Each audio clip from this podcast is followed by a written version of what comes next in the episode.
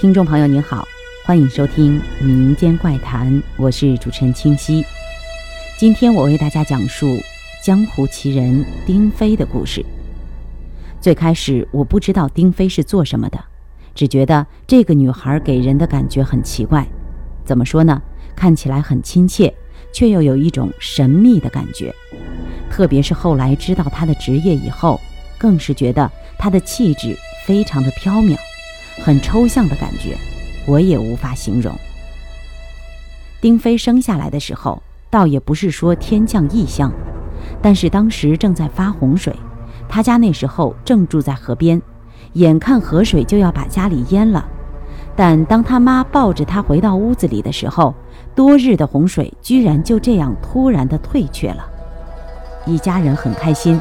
丁飞的奶奶看着小丁飞，便说：“这孩子。”必须交给我来养，父母当然不愿意了。丁飞奶奶家住在重庆农村，怎么可能把孩子交给他呢？但丁飞的奶奶坚持要这样，最后争吵了半天，父母才同意把孩子给他养到五岁。丁飞三个月的时候，居然就能叫爸爸妈妈，眼神灵动，不过常常做出一些让人奇怪的事情。半岁时家里摆酒。请了一大家子人，小丁飞就躺在床上，大人们坐在桌子边上吃饭。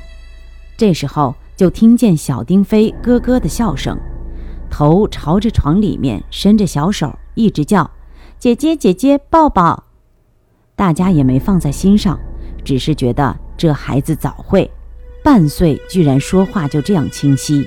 一岁时就被奶奶接到了重庆。五岁才让父母接了回来。接回来以后，妈妈发现小丁飞长得非常健康，看来奶奶把他照顾得非常好。只是有一点，虽然小丁飞很健康，但是却不爱笑，也不爱说话，也不喜欢和别的小朋友玩。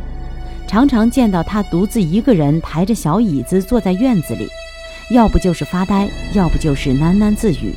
父母担心小丁飞太过于内向，早早的。就让他上了学前班。七岁那年，家里来了一个老太太，说是来找人的。家里人也很奇怪，这老太太也不说找谁，就坐在门口不走。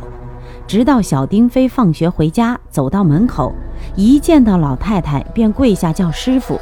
家人大惊，也弄不清楚是怎么回事儿。丁飞跟父母说，这老太太是他前世的师傅，现在来接他了。